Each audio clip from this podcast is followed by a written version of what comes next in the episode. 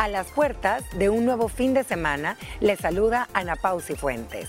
En nuestro episodio de hoy platicaremos sobre el niño o la niña interior. Bueno, ahí está la introducción a este tema, el niño o la niña que llevamos por dentro, esos sentimientos que nos hacen vulnerables, sí que nos hacen inocentes, que nos hacen a veces dudar de nuestras capacidades y eso está dentro de lo normal. Pero ¿qué pasa cuando esas heridas de la infancia que tantas veces hemos platicado en esta mesa o en este podcast, usted nos habrá escuchado varias veces, las hemos tratado de forma individual. Cualquiera que sea esa herida, persiste.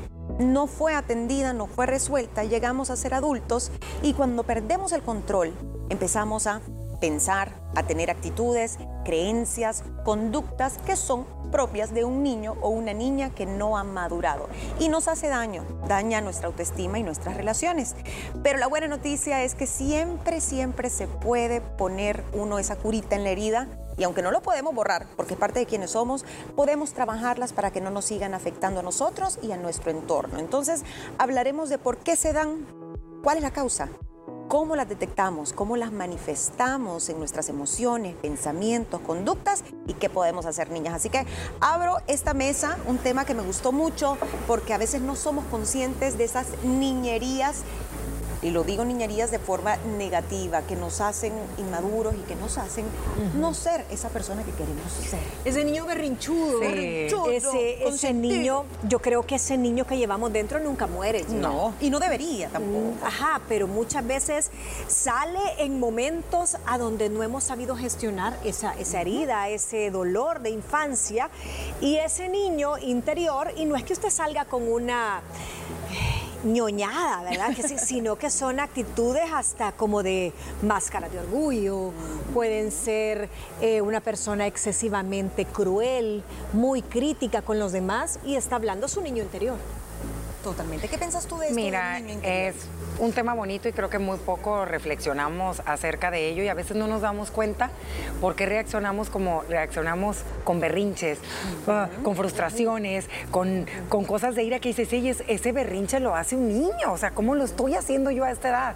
Y viene, pues hay que rascarle un poquito, ¿verdad? Bastante. Pero fíjate que algo que hay que rescatar y que me encantó de lo que tú mandaste es que suelen aparecer en ciertos momentos y con ciertas personas, que es ahí donde dices, te saben jalar el gatillo. Pero no voy a andar sacando a esa niña o ese niño que lleva dentro. Sí, con un chinchín. No, la pacha Tomando no. pacha y en no, Porque no, son, no es que sean actitudes ñoñas, sino que son actitudes eh, inmaduras. Inmaduras. Dañinas, inmaduras y que reflejan un gran dolor, porque al final estas máscaras, como también podemos meter el tema en las máscaras aquí de orgullo, lo decía Mónica, de rebeldía, de falta de perdón, de deseo de venganza, ese sentido a veces de merecimiento demasiado exagerado, o por el contrario, esa autoestima que está por el suelo, tiene un origen en nuestra infancia desde que nacemos. Y nos vamos a hablar de eso. ¿Cómo empieza? Claramente nuestros padres, educadores, nuestros hermanos, la familia nuclear, después nuestros compañeritos, los profesores, en fin, toda esta gente te va es la gente que más vemos, la que más tratamos, la que más nos quiere, pero a veces es la gente que también te daña, no necesariamente queriendo, porque ellos también tienen sus traumas y sus heridas del pasado. Vámonos a la infancia, niñas. ¿Cómo se da eh, estas heridas? Eh, ¿Cómo se origina? Porque está un papá, una mamá de pronto muy permisivo, muy negligente, muy distante. Pongamos ejemplos. Se da también cuando se el abandono, se da con la burla, cuando te agarran de pato. Eh, ahí es súper clásico que casi siempre son los compañeritos de clase o si no, son ese grupo, esa bolita de los primos que con el hermano mayor de manera inocente, porque ellos no saben, casi siempre son contemporáneos tuyos y ellos no saben sobre las heridas emocionales que te van a dejar y ese niño interior que va a venir a aflorar cuando ya se tenga, sea un cuarentón, un cincuentón, eh, y empiezan a hacer a socavar ese piso de seguridad. Y creo que son dos buenas fuentes, compañeritos y los familiares más inmediatos y a veces los padres, como tú decís, con negligencia, con sobreprotección, con abandono. Eh, etcétera. Mira, cuando tienen algún tipo de abuso emocional, físico, ¿verdad? O sea, por parte de algún familiar, de alguien cercano a ti, creo que eso también es bien duro y saben que este tema da mucho para reflexionar, porque como lo hemos platicado a lo largo de la semana, creo que un tema nos ha venido llevando a otro, ¿verdad? Desde bienestar, madres autoritarias, todo. Ahorita, gracias a Dios, tenemos mucha información para leer, para educarnos como padres y para tratar de que la infancia, que es la parte más importante del desarrollo de nuestros hijos, trate de ser lo más saludable. Para que crezcan y sean unos jóvenes y unos adultos emocionalmente estables, con sus cosas que todos tenemos, pero estables. ¿Qué es lo que pasa? Que creo que a veces como papás no nos informamos y creemos que la temática o la mecánica que nosotros implementamos como manera de educar a nuestros hijos, y ambas lo dijeron, ser autoritaria, eh, restricciones, te levanto la voz, primero te castigo y te digo, ta, ta, y luego te quiero premiar porque me siento culpable. Entonces siento que ahí como padres tenemos mucho error, pero a veces no sabemos por qué camino ir, ¿te me entiendes? Entonces yo sí creo que es bien importante educarnos cuando somos papás de niños pequeños. Y los padres curarse sus heridas de infancia, porque como si uno de mamá, hablemos de las mujeres, eh, en este mes de marzo, ¿no? Yo creo que también es un buen punto a reflexionar cómo está su salud mental, cómo es su relación con su madre, cómo fue su relación con su padre, se habla, no se habla con ellos, le está afectando su matrimonio ahorita, porque a lo mejor usted está buscando una figura eh, paterna y quiere ser una niña consentida, pero usted realmente es la esposa, la compañera, no la hija de su marido. Entonces, todo eso se puede llegar a, a manifestar tarde, incluso puede estar repitiendo patrones con sus propios hijos. Entonces es un ciclo que hay que romper. Y para terminar este punto, dicen, hay obviamente heridas más fuertes que otras. Eh, violencia y podemos meter también abuso sexual, sí. ¿verdad? Que es de las más difíciles de poder superar. Golpes, violencia emocional, etcétera. Pero cuando se nos aparece ese niño, a ver, eh, esto es para que usted diga, a ver, a ver, ok, abra su corazón, sea humilde, porque uno, yo ahora decía, cheque, cheque, cheque, cheque. Todas Esas situaciones que nos detonan esa niña. Uy, muchas. A ver, ¿cuáles no, Gina? Pensemos. yo le voy a decir una que es como típica.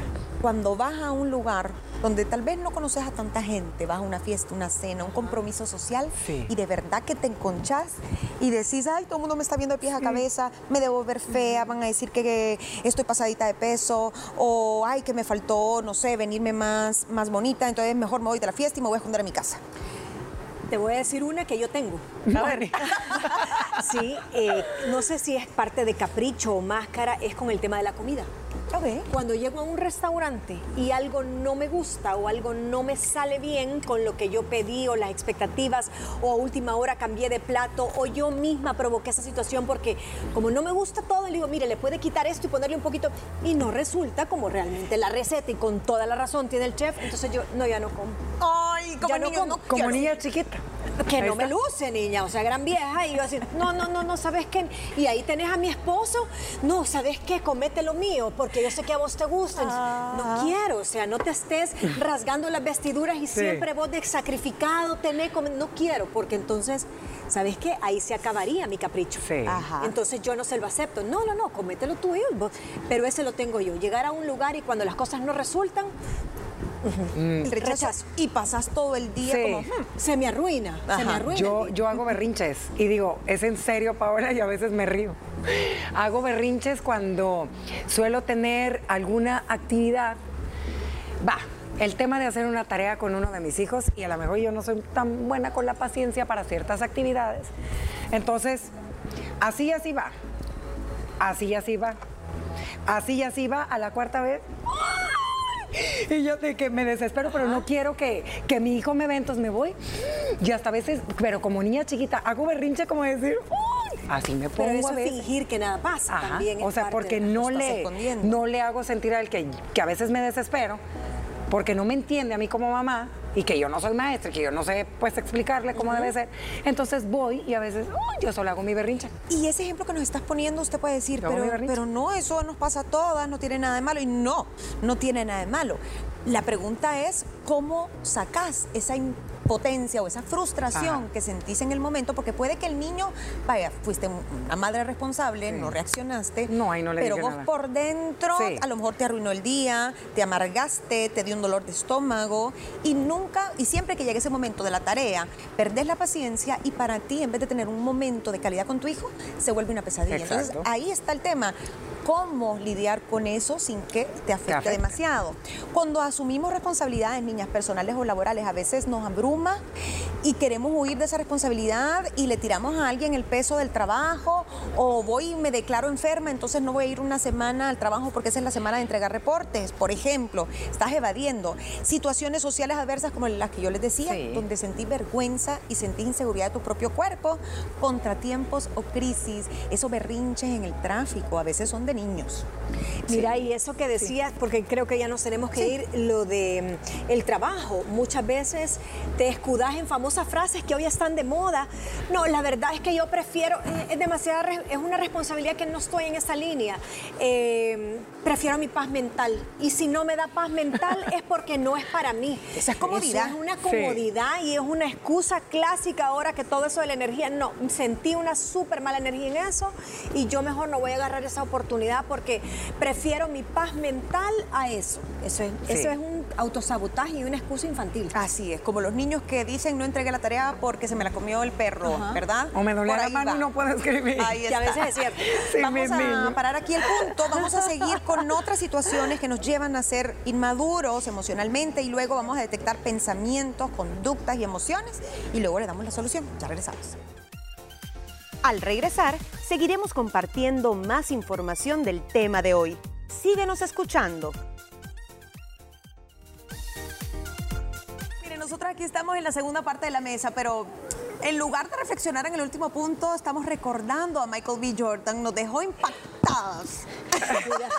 Estas niñas, préstame la ficha. te me está saliendo la adolescente interior. No, no quiero, préstame tu ficha, Gina. No quiero que me vuelva a dar un ataque de. Te voy a prestar la primera, amiga. Préstame la primera. Para soplarse la, la, lágrima. Mire si está sonrojada. Estoy sacando la niña que llevo dentro. Sí, y esa es la niña que todas deberíamos sacar dentro. El saber de reír de uno mismo, el saber bromear.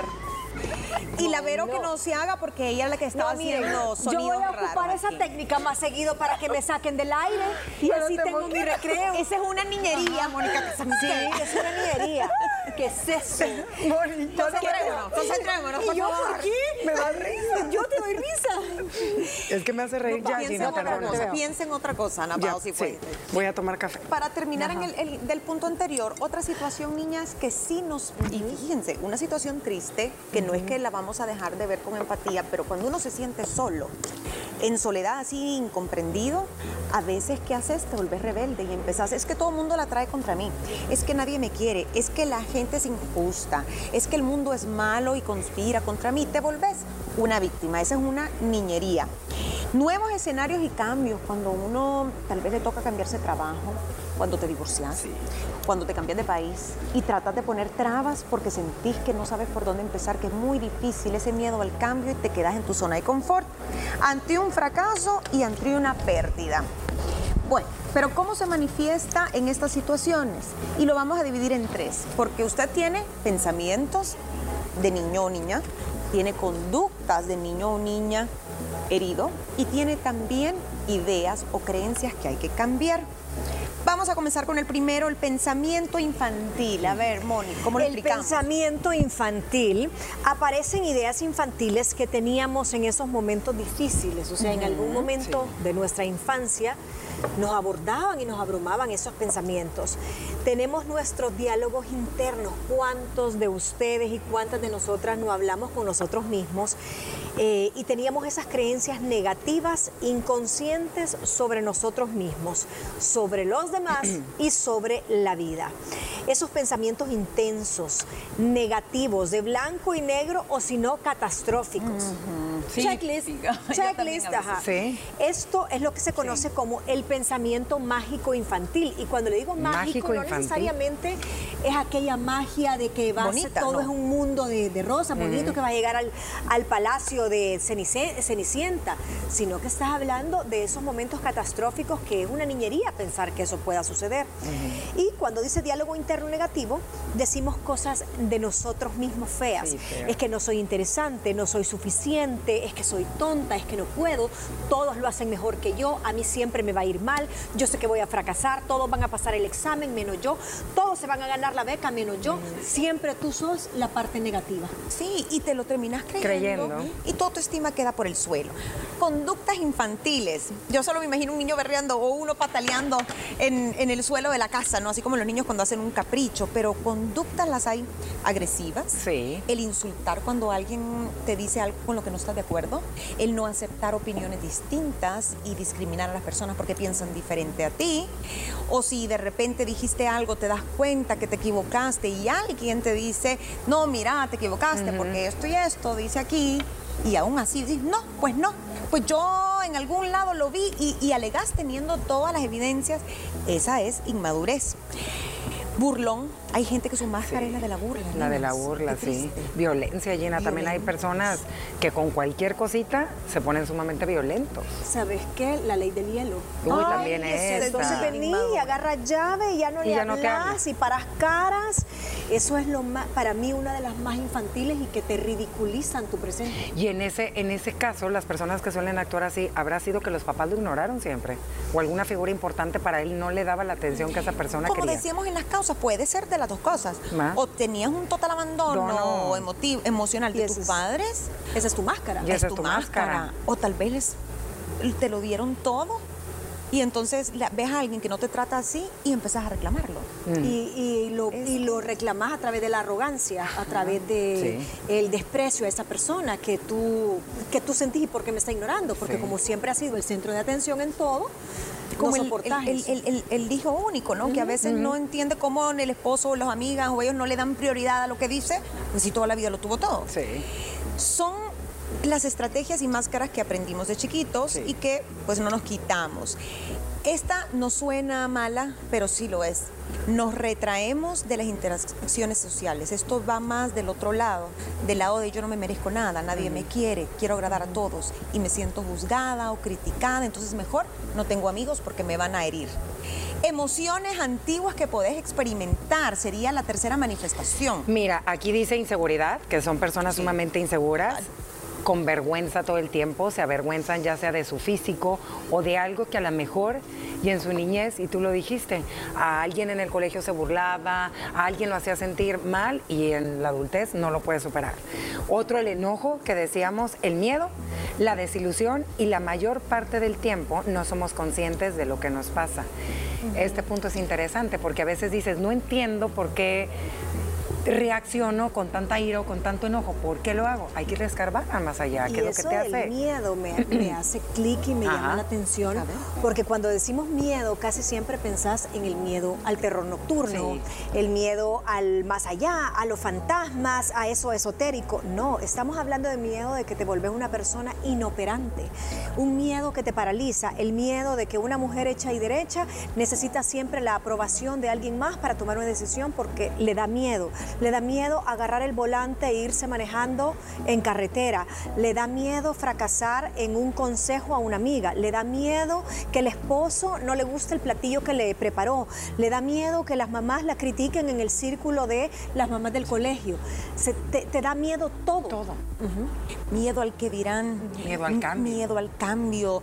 Fíjate que uno puede llegar a tener 40, 50, 60 años y si tiene la suerte de tener a sus padres, a sus padres vivos con usted, a veces nos guardamos opiniones importantes que nos importan y que tal vez ellos piensen diferente, pero para nosotros nos están tal vez vulnerando nuestra libertad de decidir o de opinar y callas o cedes.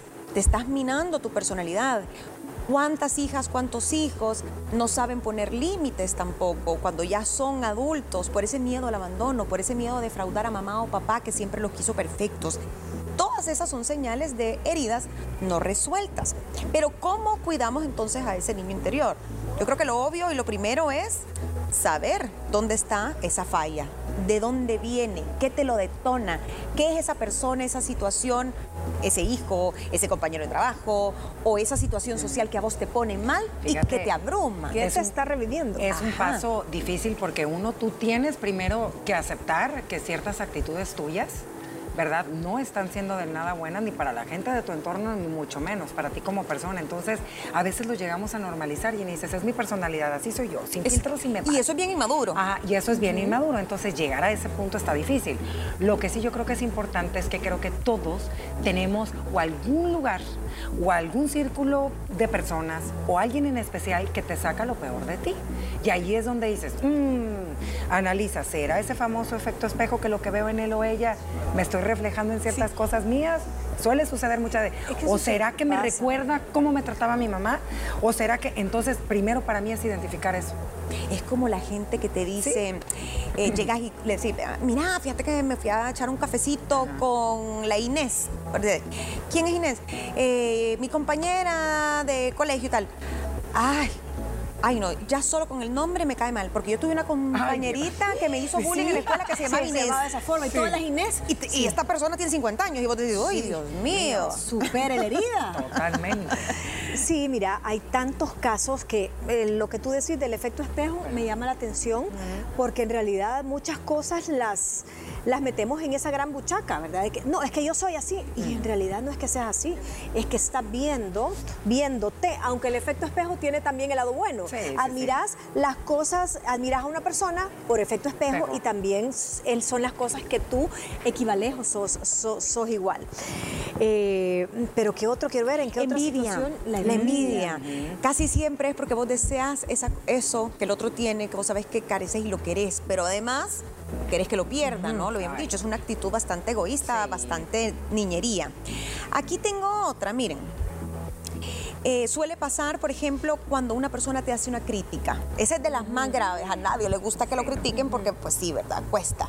Pero ¿qué pasa si es una crítica constructiva? ¿Qué pasa si es una crítica sana, con respeto y aún así decir, no, esta persona me odia? No, ese es un grado de inmadurez completamente. Hasta en el matrimonio sucede mucho porque tu, yo tu niño interior te salta muchísimo en el matrimonio.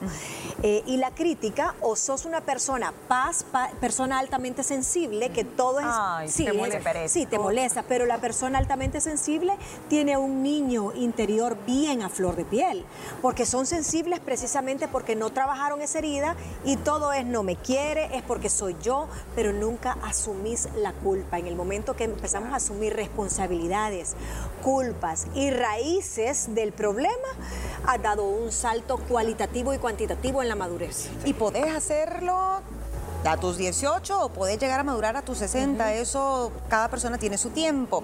¿Qué piensan de estos síntomas? ¿Y qué tan frecuentes creen que son? ¿Cuántas veces nos decimos, no soy capaz? ¿Cuántas veces se dice usted, ay, tengo que esforzarme más? Soy un desastre.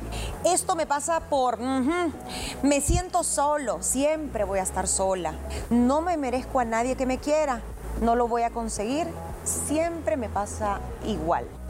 Yo lo describo baja autoestima a todo lo que da, porque no tienes ni poquito de seguridad en ti mismo. O sea, es algo que no, lo, no te lo fomentaron, tu seguridad desde la niñez, entonces estás tan insegura en todos los ámbitos, en todos los campos de tu vida, que te repites eso a diario. No salir de tu zona de confort por miedo a defraudarte a ti misma. Y la, peor enemiga de ti eres tú. Tu mente igual. Y como lo decíamos, lo de la ley de la atracción y eso, qué fácil es que cuando las cosas te salen mal, todo el mundo tiene la culpa. Sí, y tú ah, no. Y cuando salen bien, es que los planetas se alinean en mi contra, es que Dios no me quiere. Y entonces, pobrecito. Y cuando es al revés, que te sale bien si sos la estrella. Claro. En el momento, yo lo hice, yo lo pude hacer y nadie más podía. Lucky girl, ¿cómo era el, síndrome de la lucky girl? Conductas como aislarse, retirarse. Miren esta, es una máscara común y que yo creo que es como un consuelo también. El volverte gracioso. Entonces te volvés ah, el payasito de la fiesta. Siempre en el salón hay uno. También lo habíamos hablado, es cierto que los que son como el bufoncito, el que hace reír, está escondiendo sus carencias y sus heridas porque necesita a través de la burla ser el caedor de bien. El centro de atención, miren este, tratar de pasar desapercibido o tratar de llamar la atención demasiado, es decir, monopolizar una conversación, siempre te pasa lo peor, siempre es más chivo lo que vos tenés, etc. Y personas muy hiperactivas, niñas, piensen. A veces esa persona que siempre está haciendo o no para y siempre está aquí, aquí, es porque no quiere pensar. Hay algo que le está causando Hay algo que le está quitando la paz, que le detona la ansiedad. Mm. Ay, Dios. La gente que limpia todo. Con la radiografía, literal, que, que nos pasen una radiografía. Fíjate que no, o sea, yo digo, soy hiperactiva, yo les he compartido desde chiquita, he estado en actividades físicas con el tema del deporte, pero no, yo sí me No, como dijiste radio, mi radio, no. No, no, que qué padre sería es bueno que a todos nos pudieran hacer una radiografía para ver en qué tenemos que trabajar. Y de la infancia, esas famosas regresiones, yo siempre he tenido la duda de si me gustaría hacer una. Lo que pasa es que me da miedo a ver qué encuentro. A mí lo que me da miedo es que una vez en una regresión que eh, estaba viendo, pero fue como con un método de hipnosis, la persona no lograba regresar y regresó muy abrumada. Ah, no. Eh, entonces me dio miedo desde esa vez y yo lo presencié. Entonces dije, no, no, no, me quedo ahí en ese mundo y me quedo después como zombie. No, no me gusta. Prefiero no cerrar ciclo, tío la Moni. Sí, no, no, no. es que hay, que estar preparado y saber hacerlo. Por último, si sientes soledad, timidez, vergüenza, miedo, rabia, mal humor, tristeza, desánimo, busque porque probablemente no le está pasando nada y tenga muchas cosas por las cuales estar agradecido, pero no lo está. Es una actitud de niño o niña. Y para terminar, usted dice, bueno, pero aquí, ¿cómo le hacemos? Y la solución se la voy a resumir en estos puntos. Aprender a ser autocompasivo, pero realista. Aprenda a aceptar las cosas tal y como son, incluido su personalidad. Aprenda a escuchar y a comprender a usted mismo y a los demás. Aprende a calmar a ese niño que lleva dentro o esa niña y consuélelo. Enseñale a esa niña que llevas dentro que las conductas que tenés tal vez no son las mejores para ti, las tenés que cambiar por unas mejores. Enseñale a esa niña a pensar con más perspectiva. Aprende a nutrir a ese niño o niña y a valorarlo. Protegelo. Ayúdale a sanar sus heridas y, ¿qué es esto? Saber qué necesitas y qué no tuviste cuida tu diálogo interior y si no ha perdonado a ese ser que tal vez le hizo daño en la infancia o usted mismo no se perdona, empiece por ahí. Gracias por escucharnos durante esta semana. Recuerda que también nos puedes sintonizar de lunes a viernes a través de la señal de Canal 6 a las 12 del mediodía y seguirnos en nuestras redes sociales como arroba liberadas TCS.